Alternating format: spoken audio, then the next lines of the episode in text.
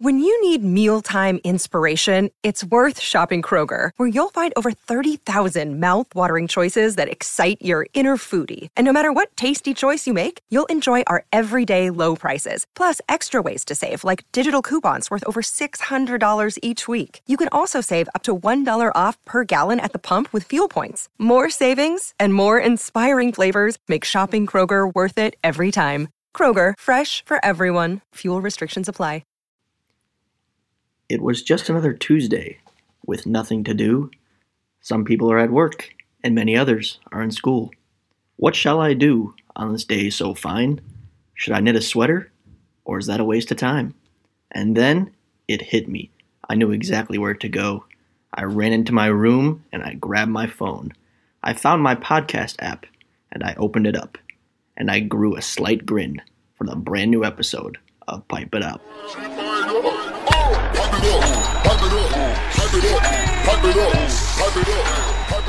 I hope you enjoyed that well written poem by yours truly, Tommy Coughlin. Once again, your may or may not be permanent host of Pipe It Up. But I'm back again, week three. I told you guys we're back and better than ever, and here we are again. And once again, I am joined by Daniel Schultz. Daniel, how are we doing today? We're doing great. I did not realize we were going to be going to poetry class today, but uh, that was very, very good stuff, Tom. Hey, I every liked once, it. every once in a while, you got to reach in your bag of trips and pull out a poem, okay?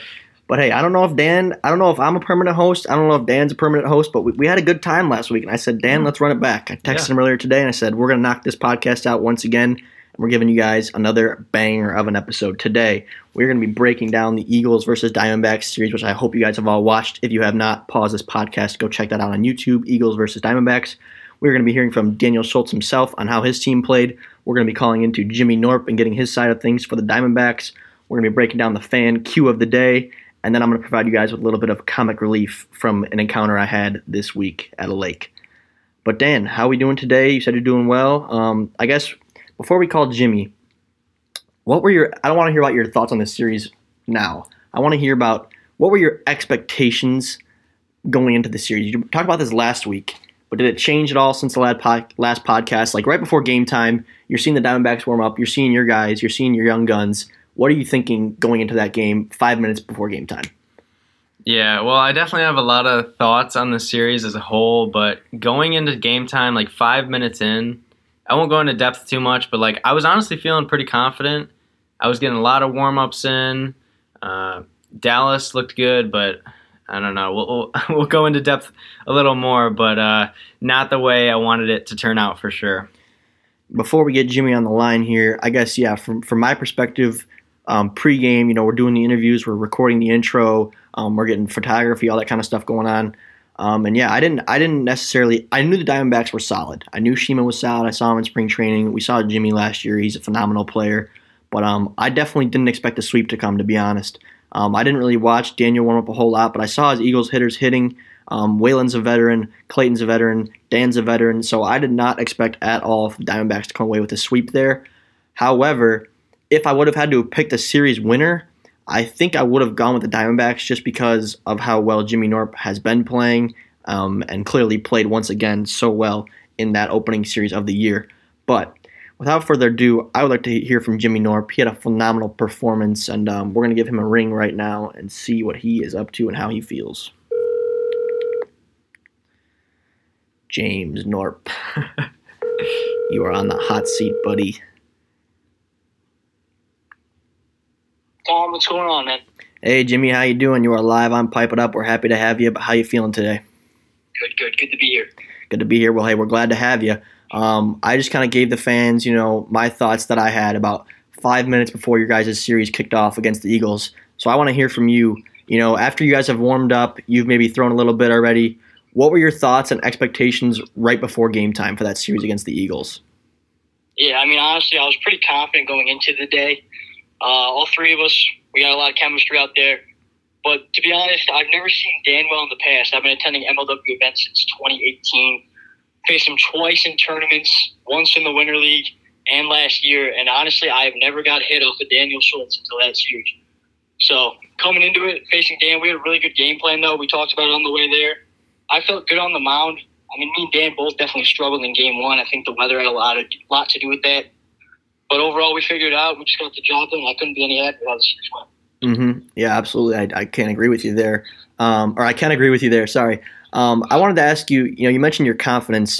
Do you think that stems from the success that you had last season, or did you make any changes in the offseason? But it was pretty clear and apparent your confidence in the box just from watching the video alone, let alone being there in person. Yeah, one hundred percent. Like coming, I remember the first time I played last year. I was just, I was trying to just stay in the league, like play well enough to stay in the league. But as the Mhm. season went on, we, I mean, when we moved the mound back, I think that was big for me. That's when I really started to see Okay. the ball better and hit well. Mm-hmm. And then, yeah, but now it's all about winning a championship this year, and I'm just playing with a lot of confidence. It really helps playing with guys who I have chemistry with because they're there to back me up. And yeah, I'm definitely just a much more confident hitter. I'm not missing my pitch this year, which is big. Whenever I'm sitting on something, I see the hit it hard, and that's just big for us. Yeah, I think if you can keep keep doing what you're doing at the plate, let, not even considering what you're doing on the mound, but at the plate alone, if you can keep this up, no doubt in my mind, you'll be uh, hoisting that MVP trophy at the end of the year. But very very early to be calling that one. Um, yeah, sure. Before we, let's talk about pitching now. I mean, all you guys hit pretty well, but on the pitching side, um, Jonah Heath, he really dialed it in. As did you. But I want to talk about Jonah first. Was he a guy who put a lot of time in in the offseason, or do you think it's just the kind of the second year confidence thing as as he rolled into the Meadows for the first time this year? No, yeah, I can personally tell you that when Jonah was coming home from college just for the weekends, we would talk a lot about pitching. We'd actually throw a couple bullpens together. He was working on mainly on his slider because that's his go-to pitch, and you could tell in that series that he had it and it was unhittable. Honestly, that was the biggest takeaway I think for me in the entire series. Because if Jonah can beat other secondary arms this year, I think we won't have a problem really having a chance to take home the whole division, which is big because getting a buy in that first round is huge because every team can beat every other team. Yeah, So we're, we're really going to win the division. But yeah, Jonah put in the work for sure. Definitely throwing more strikes, and that was huge. He only walked three guys in that series yesterday. I believe in his three starts last year, he walked 24 guys, which would average out, which would average out to what like eight, walks, eight walks to start. eight walks That's good per math. start. So that's that's huge. If he throws strikes, he has better stuff than I do, honestly. So if he can hit that zone, he's going to be dominant. Yeah, I think what I've noticed, at least um, looking at the league in a broader sense, is that over the past two or three seasons, um, what can really distinguish a team is, you know, I guess there's the there's the t- there's tier one. This is being the worst team. Like tier one being a team that has an ace but doesn't have a number two arm at all, just someone trying to get the ball over the plate. Right. Then you have guys. Maybe the next tier up would be a team that has a guy um, who can throw strikes, and that's a step up in the right direction. And then where we're getting to now with the best teams in the league and what you guys showed in your first series is guys that have a legit number two arm that could have been an ace or could be an ace now. And that's huge when trying to, you know, these, we saw the last year in the National League how important one win can be, one extra win or two extra wins can be in terms of the standings, getting that bye, as you mentioned, and making the playoffs. So having a guy like Jonah Heath, I'm sure you're very thrilled with his performance. Yeah, absolutely. I mean, he threw the ball so good game two. I almost let him start game three. Was Yeah, that's not hoping a I'd be able to. I was hoping I'd be able to figure it out, but I, I really considered it. Like I was 50-50 on it. I almost put him in there start game three. Yeah, it's a tough decision, but it's one, you know, it's a tough call, but it's one that I guess you can be happy to make considering that you have two Exactly. pretty good options within yourself and he. Yes, and that's a then great point. Yeah, on the mound you look good, but I'm not I'm not necessarily surprised by that like Jonah. I mean, you looked you looked well last year. Um you had the drop, especially game 3, you know, you were dialed in, drop, slider, changing speeds, everything. You looked great out there. But um, yeah, I'm excited to see you guys the rest of the year. Um, I think the National League will absolutely be a dogfight, but um, you know, I've got you guys as the early front runners as of right now. But a lot can change. A lot can change. That's very true. All right, Jim, we got any anything else you want to address to the podcast fans before I let you go here for your slow pitch softball game? I mean, D-back Nation, just be ready, guys. We're for real. We got all this without Ben Wilson. Ben Wilson should be back next series against the Preds. I'm certainly excited for the Yeah. rest of the year. Real quick, I wanted to. This is a, kind of another a problem that's a good thing to have. But yeah, Ben Wilson was a a a great hitter in your lineup last year, and while you guys did look good with three, do you still think that Ben Wilson is um, a guy that you want to turn to? Oh, absolutely. Coming into the Pred series, I think we're going to hit four for sure. And then as the series goes on, maybe who's ever struggling the most maybe takes a seat because three guys is good, but when you have four guys who can all rake, it's a good option to have. Yeah, definitely. Like I said, it's a good problem to have. But uh, all right, Jimmy. Well, congrats on a great first series, and I'll let you go. And I'm looking forward to watching you guys play again. Appreciate it, Tom. Good luck with the best, the rest of the podcast. All right, thanks, Jim. See ya. Yes, sir. Ah, James, what a guy. Jimmy, Jimmy, Jimmy. All right, Dan. Now you're in the hot seat. Now, I've known you for a very long time, Dan, as have the the main followers of this channel. They've been watching you. They've, you've grown up right in front of their eyes. You've sprouted from you know gone from a caterpillar to a butterfly. I mean, it's it's been beautiful to watch. But last series wasn't one of your most beautiful moments. Um, I guess talk about what went wrong. If you think it's a long term issue or is it just a one day fluke kind of thing, or where, where's your head at? And just be honest with, with with the podcast listeners. Yeah, so I was thinking I could probably go like game by game, but I'll, I'll start like pregame because that's kind of where it all started. Like honestly, going into the first game, you know, I was confident. I had gone to spring training. I had pitched there for two innings. My confidence level was up. I actually threw way more warm up pitches than I usually do. Like from last year, I probably threw like 40 warm up pitches, which maybe looking back was a mistake, but I was throwing strikes. I would I was, had a good feeling with the ball, but then I don't know. A, a switch happened once that uh, once the game started, and just could not throw a strike. I literally tried for my riser. I tried so many different release points. Once that didn't work, I started throwing fastballs, and then also my slider just did not break. So if I threw that over the plate, that was going to be home run nine times out of Yeah, ten. that's tough. It's a tough situation to be in. And so, like, when three of my pitches that are only basically meant for, you know, getting that first pitch strike and just being accurate weren't working, I knew it was not going to be a good day. And then, you know, after three or four runs or whatever it was, uh, got walked in. Eventually had to turn it over to Clayton, who obviously didn't fare much better than me. you know, so, but I got to look at the positive. hard to watch. I got to look at the positive side here. At least we got to put Dallas Allen in the game, which, as a series as a whole, I think he was the single bright spot. I, I agree. It definitely wasn't me. It definitely wasn't Clayton. It definitely Neil had a home run. Zach hit the ball. And Zach actually hit the ball as well. Um, so yeah, I mean, game one was a blowout. Not much to talk about there. That's one where you just burn the tape and move on, as, as some coaches would say. But then going into game two, I was my, you know, I was I was a little hurt, but uh, Mentally distraught. yeah, I, I'm not gonna say I was in a happy place, but uh, you know, Dallas was pitching well, so I put Dallas back on the mound. I thought we had a real I like chance move. to win, and we honestly did. But uh, we we did not get the bats going in game two, and like of course that happens. Of course we score six runs in game one when it literally doesn't matter when Mhm. we give up 15 runs. So Mhm. Yeah, that's tough. It was a tough series.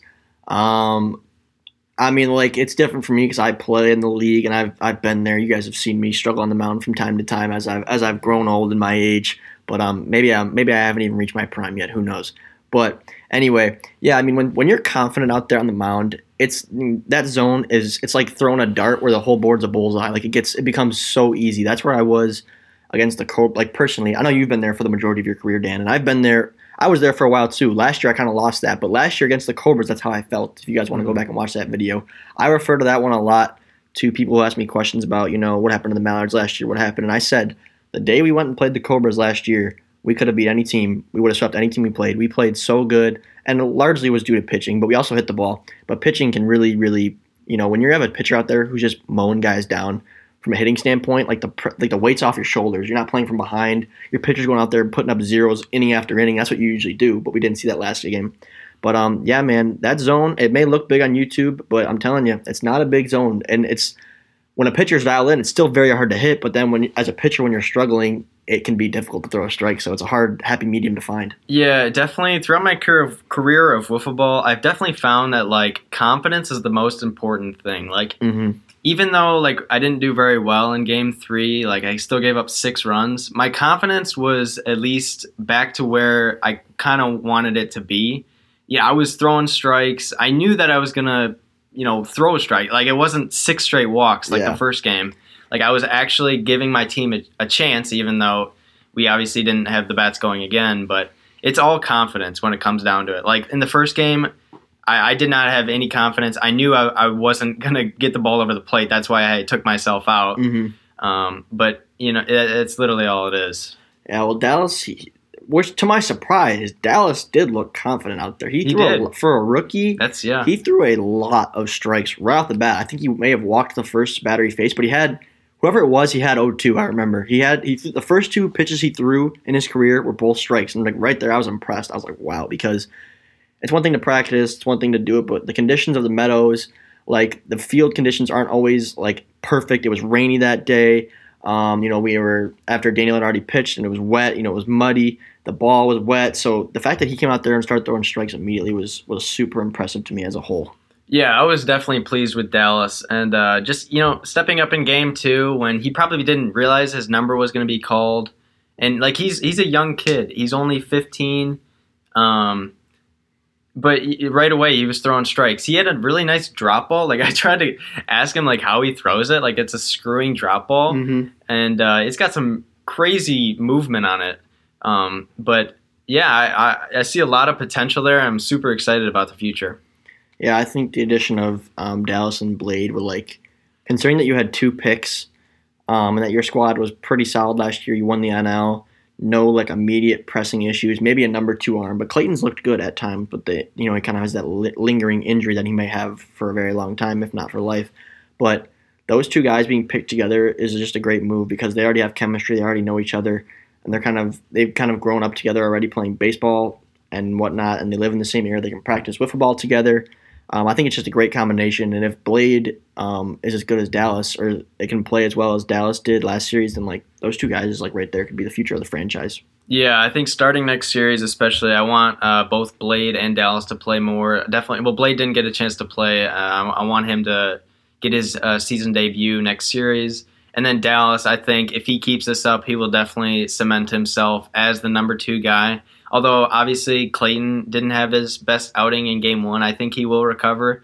Uh, I'll probably give him another chance. Um, it'll be interesting to see who wins that battle for the number two spot. Um, I think they're pretty even, honestly, right now, but uh, Dallas definitely has a lot of potential there. I agree. I agree 100%. Well, I, any final comments you want to add about this series, Dan? Um, I, I think I've kind of covered everything that I saw. I don't think the Eagles are in major trouble. I think the Diamondbacks look great, but once again, as Jimmy said, the NL is going to be a dogfight, and uh, I'm, I'm excited to be a part of the National League this year and battle it out with the best. Yeah, I would just have to say, like, hats off to the Diamondbacks. I think it didn't help us that we played such a great opponent. Like, all our weaknesses got so exaggerated because we were playing such a good team. Mhm. Like, as soon as we had one mistake, they blew it way out of proportion. They they they really sh- they really did not. We did not look good. I'll just say that. But uh, It's all right, Dad. I think I think our confidence levels are returning. Uh, game three, I felt a lot better. I just got to get the bats going. I had zero hits. I just, I don't, for whatever reason, I was not seeing Jimmy well, and maybe it's just because I don't face him that much. Like Jimmy hadn't faced me that much. He saw me way better. But as I think as I play the Mallards, hopefully I I've seen Bonham, I've seen Coughlin, uh, I have not seen Irwin, but I think going against the Mallards, a familiar opponent, I, I, I think our confidence levels will return to normal. All right. Well said, Dan. Well said. And now, ladies and gentlemen, a surprise here at Pipe It Up. What? I did not realize we were calling this man. Oh, it's a fan surprise. Oh God. Pause it right now and guess who it's going to be. Hello, hello, are you there? Hello, hello, Why don't you introduce yourself to your to your faithful? hello, podcast faithful. It's your Lord and Savior. Lord and Savior. It wouldn't it wouldn't be an episode of Pipe It Up without Drew Davis. Drew Crash. Now, boys, ladies, girls, and gentlemen, I have right. a story to tell all of you The floor is yours. Yeah. Go for it. that tra- that has been transpiring over the past I don't know week or so, Oh boy! and boy. has finally come to a culmination today. Now, ever since I started working at Planet Fitness, I've been on the lookout for some lost and found gems. Oh boy. Okay. My friend who was working there when I met when I when I start when I started there, I noticed he had a pretty sweet chain on, and I said, "Oh, where'd you get that chain?" I'm sorry, this man will remain nameless. you, already said his, you already said his name. An, un, an unidentified male. So, Okay. All right, we'll bleep it out. We'll bleep it out. that he found it, and it was in the Lost and Found at Planet Fitness for like a month, right? And so he took it because, like, after a month, I mean, come on, that's up for grabs. Um, and like, I was like, "Is it real?" And he's like, "I don't know." And I mean, it looked pretty real, so I was like, "Okay, that's pretty sick." Mm-hmm. Um, Why does he right. So one day, one day, he, I- he goes, he, "I'll be on the lookout if I ever find another one, so you can have it." Um, oh, by the way, I'm making chicken alfredo right now. It's pretty tasty. Awesome. anyways, anyways, so he finds something. He goes, "Hey, Drew, I got I got a chain for you," and I was like, "No way, you're lying." So he sent me a picture, and it was a chain. Granted, it was an ugly chain. It was a silver chain with different size chain links, Oh god. um, What the- and it was just it was rusted. It was tarnished. Well, Not something you want. well, what I'm So- thinking in my head here, sorry to cut you off, but who's, I guess, if you wear a chain to the gym, why are you then removing it? Like when maybe when you're benching because it's hurting your, your chest, or what's the point of wearing a chain to remove it? That, or I'm thinking maybe the locker room, like for a shower or something. But you Possibly. but but we'll get we'll get there in a second. We'll get Okay. there in a second. This So- story is like a fine wine. It's gonna get better with age. I can feel it. Yes. So I dissed that chain. I was like, screw this. So, and you know, I've been looking, I've been browsing the web. I've been browsing the Instagram sponsors, looking for some, looking, it doesn't even have to be real at this point. Just a cheap chain that I can pop after a dinger as I'm rounding the bases, something to sparkle on camera to show the fans I mean business. And finally, finally, that day came after I transferred gyms because I used to work at one gym and I, I transferred to one closer to home. Same same Planet Fitness shop, just different gym. I get there my second day. I'm looking the lost and found because someone wanted AirPods. Someone was like, "Hey, I lost AirPods." Oh um, boy. et cetera, et cetera. Are they there? Did you find them? So looking for the thing, I say no because I did not find them. However, my eye happened upon a certain gold sparkle, almost, almost like Bilbo when he entered the cave and he saw Smaug on a pile of gold coins. hmm reading the book right now. I'm- I'm gonna spoil it. I pick, I picked up the top baggage, moved it to the side, grabbed, grabbed the chain that is beholdeth around my neck at this very moment. Oh. That was a couple of days ago. Now, I There's had done more. some tests. I had done some tests. Is this chain real? Is it not? Is it real gold? Is it fake? Because like, there's so many fake ones out there, right? Mhm. And I did a water test. It said if it was fake, it would float. If it was real, it would sink. That thing sunk as quick as the Titanic. Well, quicker than the Titanic. That thing Check one. sunk like an anchor. Okay. um, the thing sunk like an anchor. But then I did, so I was like, oh, this is definitely gold. Like, I'm rich. Anyways, today, today I was like, you know what? I might as well go in to the to like a pawn shop, something, see if it's real. Mm-hmm. Well, before I did that, I was like, let's try one more home test, just so I have some backing knowledge. So if they try and cheat me out and say it's not real and try to buy it off me for cheap, I Sure. can be like, no, it passed the magnet test and the water test hmm you filthy animal. Anyways, and then, um, so I did the magnet test, and it sticks to the magnet, which means it would most likely not be gold. So I was all set. Yeah. Okay. Expecting bad news went to the pawn shop. I drive to the pawn shop 10 minutes before they close. I walk in. There's these, just these old geezers in there, man. And I walk in there. He's like, What can we do for you? And I was like, Hey, I found this chain. I just want to know if it's real or not. You help me. And so he does. Um, he takes a look at it and he goes, At first glance, he's like, Yeah, it's looking like it could definitely be a fake. Um, it just looks too gold. Like the color is just a little too like fake shiny. And I was like, okay, okay, that makes sense. That checks out. Um, and but as he's as he looks closer, um, he goes, but it looks, I mean, it looks really good. And then he sees the the the, the like where you connect it, connector piece, and he goes, Okay. But you know, real gold always has a stamp. This doesn't have a stamp. And I was like, ah, that seems pretty clear cut then. Well, he goes, I'm gonna try one more test, just just in case.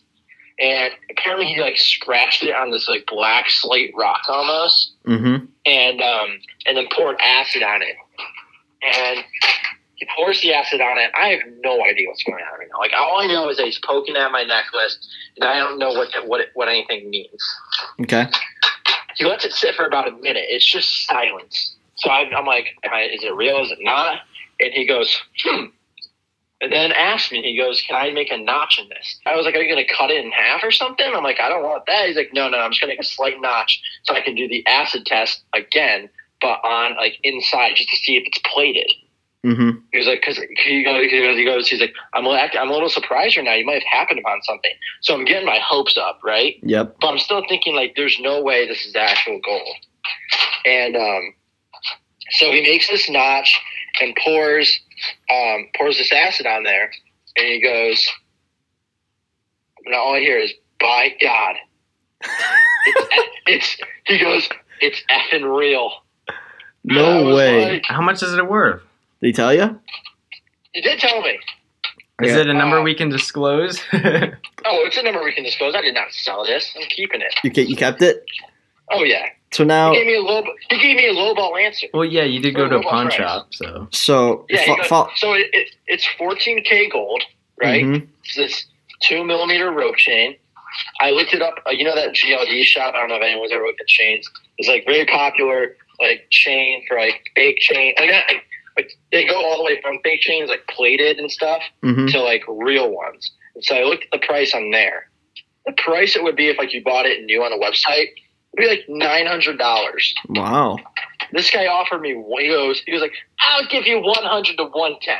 And I Oh, was like, I was like, ah, I think I'm gonna go think about it. He, he's like, he goes, you know what? I'll bump it up to 120 because I like it. And I was like, wow. I was like, oh, okay, that sounds like a bargain. And I was just like, well, is it okay if I take it home? I'm just gonna think about it. And he's like, yeah, but we're only open till six today. We'll be open 10 to six every day though. And I was like, okay, well, I might be back. Huh? P.S. Not gonna be back. This chain is mine, baby. All right, so I have, I have w- one quick follow up question for you, Drew. Yeah. Say hypothetically, a nice looking man, a nice looking gentleman comes into Planet Fitness tomorrow and says, "Hey, I believe I left my gold chain yeah, here. that's what uh, I was wondering, Drew. have you seen it around?" As you Oh, as you shit. as you start to tuck the chain into your shirt and say, "Ah, I haven't seen it." I'm not wearing it to work for at least a month. Wh- And- Why and did it- you get dibs on this? he found it. I didn't. He Well, found yeah, it. but I- you weren't the one who put it in the lost and found bin. Yeah, Well- and I took it. I capitalized on someone else's missed opportunity. Well, hey, I hope to see you pop this chain in the next series when you hit a dinger. Uh, Drew, thanks again for calling in. Um, we look forward to seeing that chain as a nice little um, little snippet You'll in know the where next it's video. All Okay. Pipe King will know where it's from. All right, boys. Thanks for having me on. I knew I just had to tell Tommy that quick story. Just thought it was funny. I hope you guys thought it was funny too. Yep. Let us know. Let us know. All right, Drew. Sounds like you're going through some things there, making your Alfredo. So we'll talk to you later.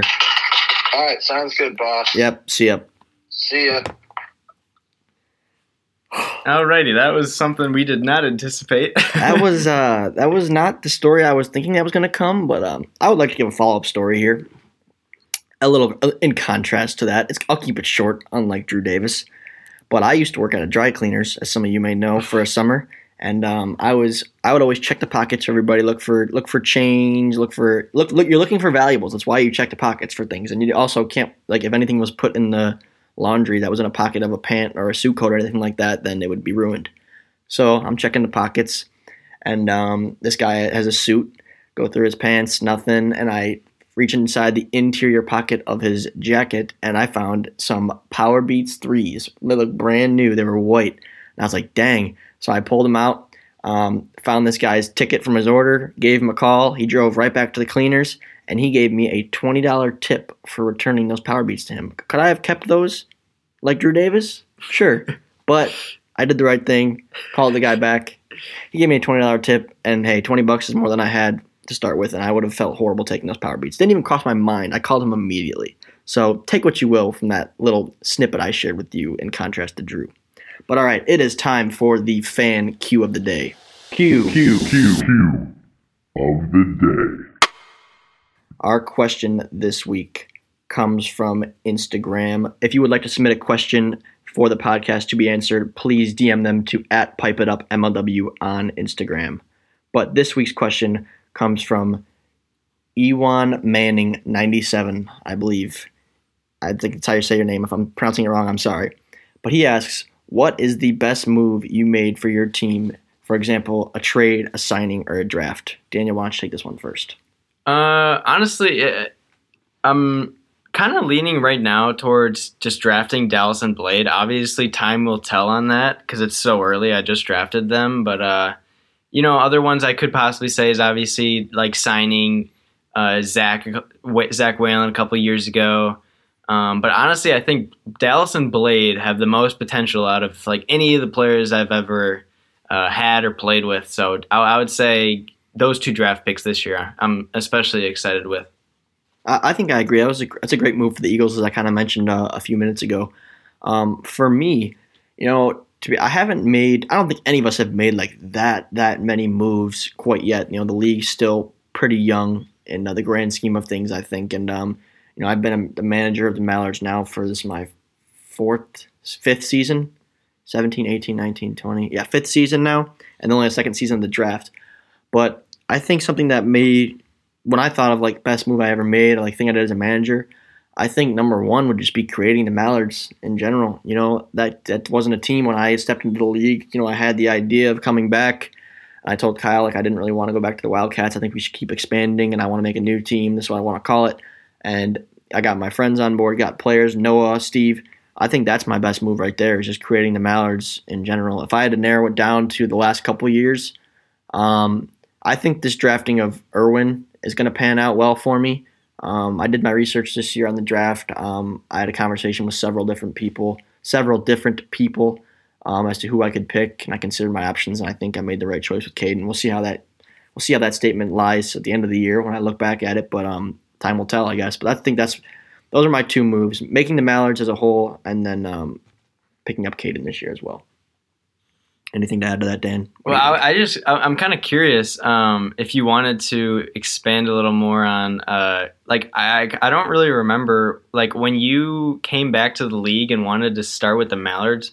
Like, how did that conversation go with Kyle? Like, was was he upset at all? Honestly- not, like you not returning to the Wildcats, or was he just like happy to have you back? I don't really remember. Uh, yeah, Like, honestly, it's funny. I don't even remember that much. Like, I feel like I always knew. Like, I didn't say I shouldn't say I always knew, but like probably like once I hit my junior year of high school. So this is 2016 spring. I was like, yeah, next year after I finish baseball, like wiffle ball looks pretty fun. I want to keep playing, so I'm gonna I'm gonna come back and play another year. And I remember like joking. I was like joking the year before actually about go, going to the Seahawks oh with those gosh, guys Yeah. and like joining that team. And I was like, nah. I was like, well, I should just do my own thing. So I forget. I don't know, but like Noah was on the Seahawks and he wanted to win, and he didn't think he could win with those guys. So I knew like he wanted to make our own team. I think we kind of came up with that Midwest Mallards name together. I th- he tries to steal credit for it, but I swear that was my idea. Yeah. Um, Yeah. anyway, so yeah, so like I had Noah and um, Steve was a guy who had never played before at that point, but I, he wanted to play. Actually, did he play for the Astros, Steve? Uh, I don't believe so. I think he was one who wanted to get involved. He may have even been on a roster but never played. But I knew that would be my third guy, and then Dalton Porth was my fourth that year, who didn't play much, but I, he's, he's a guy who played before and was solid and a friend of mine and Noah's. So, yeah, honestly, I don't even think like Kyle second guessed it. I feel like we wanted to keep expanding, and I was like, "Yo, I think I want to come back and make a new team called the Midwest Mallards." And he said, "Sounds good, let's do it." I think that's how simple it was. It wasn't anything elaborate or crazy like that. But I don't know. It's really it's funny. I don't remember a lot of the details. That's why I don't think there was a lot of conf- there wasn't a lot of conflict when creating the Mallards. It was a pretty seamless experience, I think, and I think we won in our first year. It was awesome. So Yeah, that's, I my, that's my best move. I was wondering how the name of the Mallards came about, but uh, I think honestly this is a good time to transition to the uh, the next series, Mallards Wildcats. I Yeah. wanted to get your scope on the uh, how the Mallards are looking for this year. Oh yeah, I mean, I, I addressed this briefly on um, the first podcast we had of this season, um, but um, the Mallards, I guess, independent from the Wildcats. Just talking about us for a second. Um, I've said this many times. It's a new look. It's a new look squad. You know, we don't have Davrico or McPeak anymore, so it's just me returning. Um, we have Bonham. Bonham. Bonham played last year. Sorry, Trevor. But um, you know, when I think of our core, I think of me, Noah, and Steve. That's what it was for so many years. But we drafted Bonham last year. He's coming back. And then I drafted Caden Irwin this year as well. So it's going to be us three are going to be the, the core group of guys that are hopefully at every series. Um, so it's going to be a totally different feel. You know, I'm used to being out there, you know, with my friends I've been friends with for a long time. And now it's kind of just me with a guy I met last year. And this first series, the Wildcats, will be my first time actually meeting Caden in person. So it'll be definitely a much, much different feel. It'll feel more like me showing up to a summer baseball game with my new travel team, which I haven't met anybody on, that kind of thing. But I'm hoping that we all get along well. Um, I've talked to Cade on the phone a couple times, so he seems like he seems like a good guy. And um, but as for our squad, you know, I think we got three pretty balanced hitters. Trevor looked good in spring training. And I also think we have three fairly balanced pitchers, to be honest. I wouldn't say we have like a standout ace coming into this first series. I think I'm going to give the rock to Trevor Bonham in game one. But um, yeah, besides that, um, I think that our possibilities this year are kind of limitless because we haven't really. This is a new team. I mean, even though we're the Mallards, it's besides me and Trevor. Trevor, you know, wouldn't even hit in every series last year. Um, he'd pitch like one game a series, and now he's gonna be a lot more involved. I think so. It's it's really a new team, to be honest. And then I just had like one last question. Um, what do you think about uh, Austin Ford returning to the league, returning now to the Ma- or to the Wildcats, but playing his former team, the Mallards, your team? Uh, what, and then kind of like a preview of the Wildcats. What do you think about them going into that? Yeah, series? the Wildcats are always a solid team because it's like it's like you on the Eagles. If you got Kyle Schultz, if you got Daniel Schultz, if you have a guy like that um, on a small team, like you know that that team is going to win a lot of games. You would think. So, and they were in the World Series last year. They added Nick Saylor, who, in my opinion, was probably the best hitter in the league last year in terms of both power and hitting for average. Um, he's just a very dangerous hitter, big swing. But um, so yeah, I think they're going to be a solid team. Um, I also love their draft pick of Jackson Pearson. He's a guy that I looked at as well, but I wasn't sure on his availability for the season, which is why I didn't draft him. But Austin Ford returning, I'm happy for him. You know, it's never easy because, like, when I, I guess you could say I cut him I mean, for lack of a better term. But um, you know, it's hard. I'm looking to win games, and I really think that having a three man roster has like been the key to a lot of good teams the last couple years, and I wanted to stay there. And when we had Austin in our lineup, I just felt like our chemistry and our flow was kind of off. And me and Noah and we we just weren't getting enough at bats as a squad. You know, whether it was like Austin or Steve or Noah or myself to like stop playing for the Mallards. Like I think it just had to be done to cut it down to three in those in the years prior. But because Austin had spent the least amount of time with us, I think it was easiest just to kind of let him go and stick with my core that I developed and try to make us as good as we could. But yeah, so I'm happy he's back. Um, Kyle picked him up. I think he's excited to be back, which is also cool. And uh, so yeah, I hope it works out for him. I hope he finds a home in the Wildcats, and I hope he I hope he has a good season. Nothing nothing but the best for him. Yeah, for sure. And then I, I also thought it was interesting you said uh, Jackson Pearson because I heard you say you almost took him at two. I did. Which is uh, really interesting. He's a great hitter. He's very young, but I'm also interested to see how he uh, pans out. But um, yeah, that kind of that kind of wraps up our um, you know our, our meat and potatoes here, the podcast. We got into all the wiffle ball stuff, the previous series, the next series. Um, we even had a little surprise call there from the Lord and Savior Drew Davis was that an entertaining story? You be the judge. I'm not going to comment. But I also give you guys my side of the story on my dry cleaners experience. But I think it's important that uh, we, we continue to develop our personal relationships with, with the fans, with the pod squad. So um, I think it's uh, a good idea that we continue to share some personal stories, at least at least one per episode.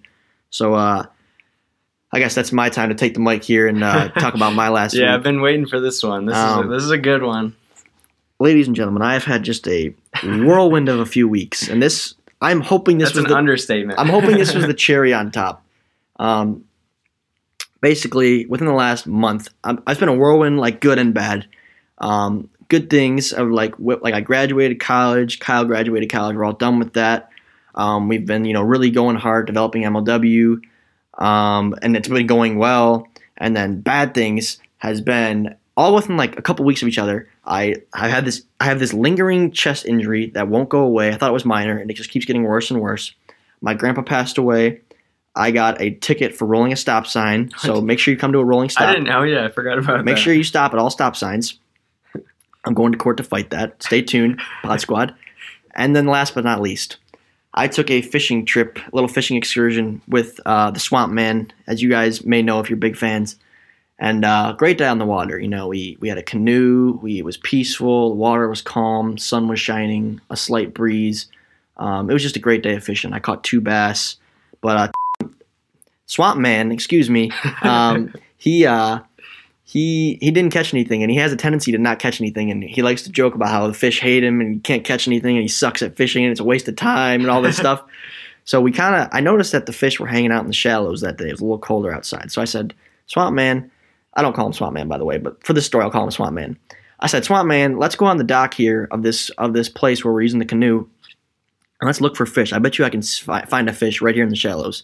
So I, I we parked the canoe after our two or three hours of fishing. I I, I waddle across the dock and I uh, I look next to the dock pole, and sure enough, there's a nice, probably 15 to 16 inch bass just sitting right there in in five six feet of water. I'm like, Swamp Man, just drop your line down and catch this bass and take a picture with it. No one will know.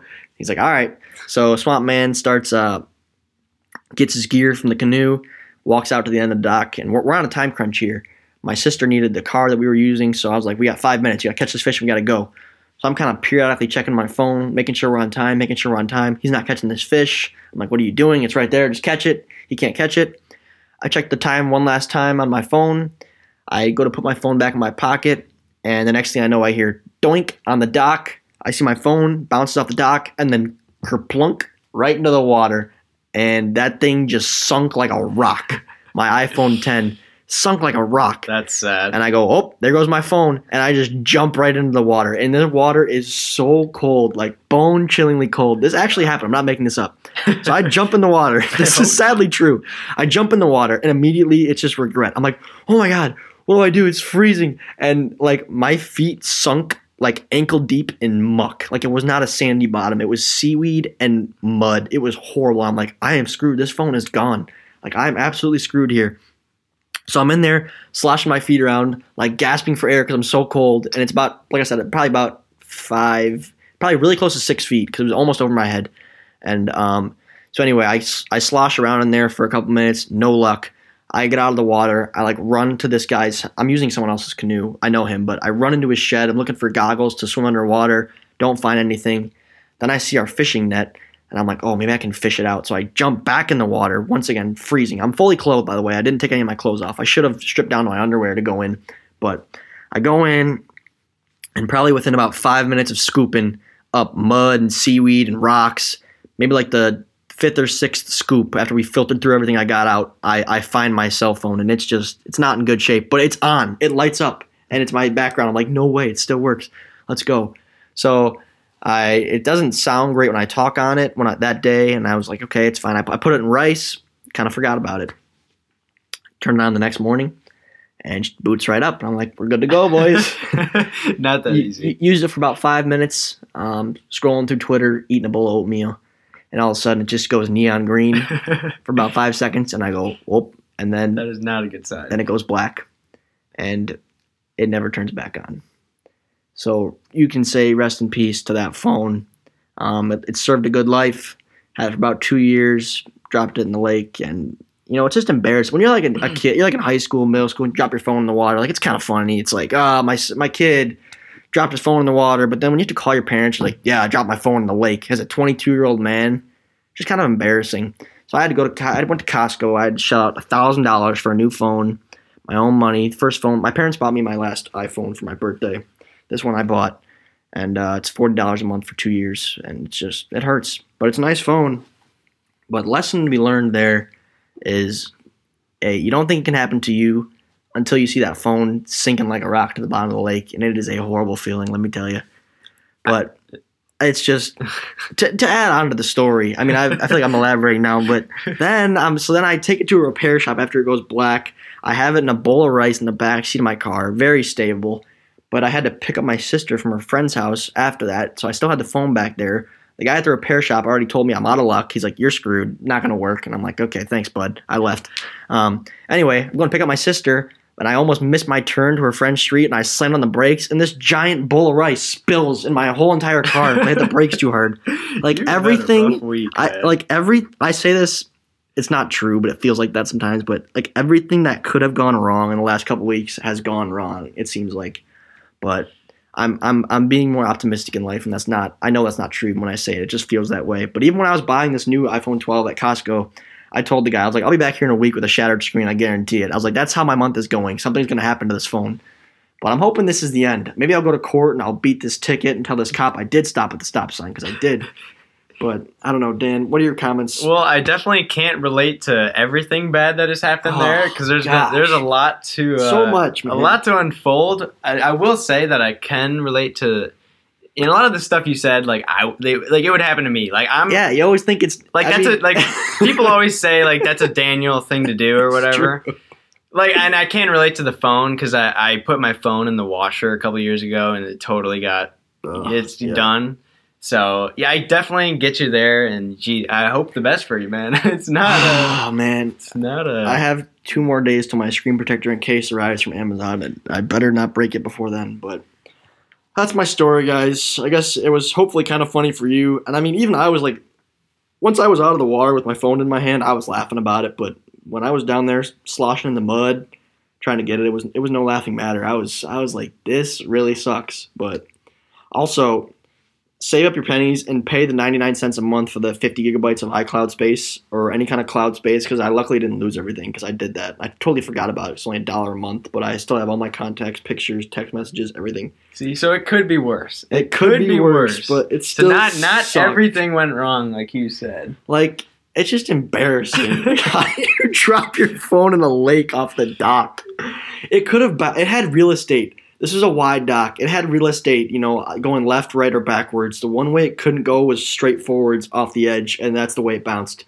It was, and it like happened in slow motion. Like when it happened, I just froze. I watched it fall, and it just went doink, bloop, right into the water, and just sunk straight down into darkness. And I'm like, wow, that just. I guess happened. you might. I don't know. Maybe you just have to keep your phone on the shore from here on out. Just, I mean, well, Dan, here's the thing: is I have, docks. It's docks. I mean, it's it's Hey, risky. well, here's man. the thing. A couple years ago, uh, I was at the mall and just saw it like at near the register at a little end cap. I paid ten bucks for a waterproof like Ziploc baggie for your phone while you're fishing, and I wasn't using it. Yeah, I mean, but oh, true. Well, yeah, that thing that's kind of a ripoff because like you're never gonna think of like, yeah, I should do that now. You're, I know. Well, that's the thing too. Is like I would never be an idiot who like holds my phone over the side of a canoe or over the side of a dock to like do something. Like that's just common sense.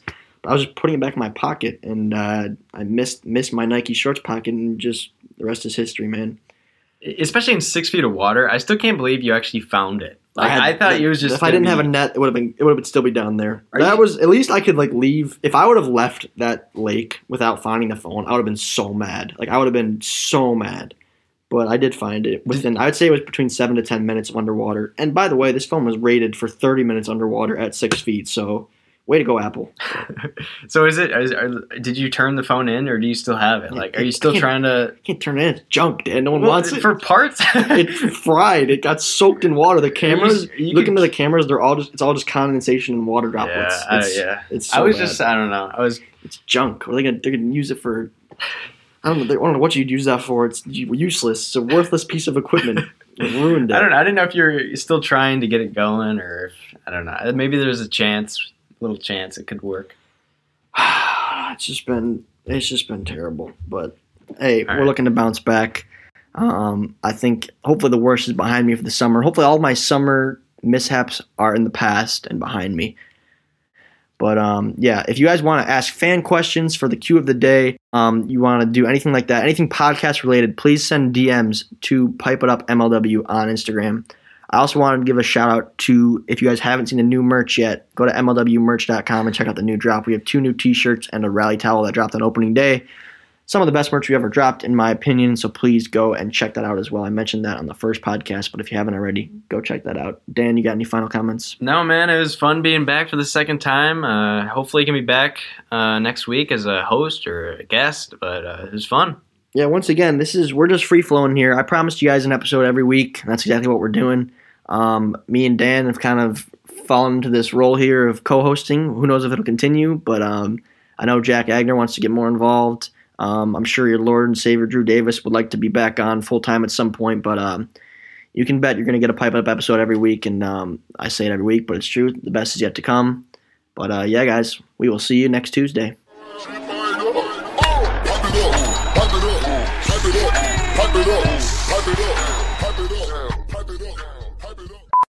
Hey, All we're right. looking to bounce back. Um, um, um, um, um, um, um,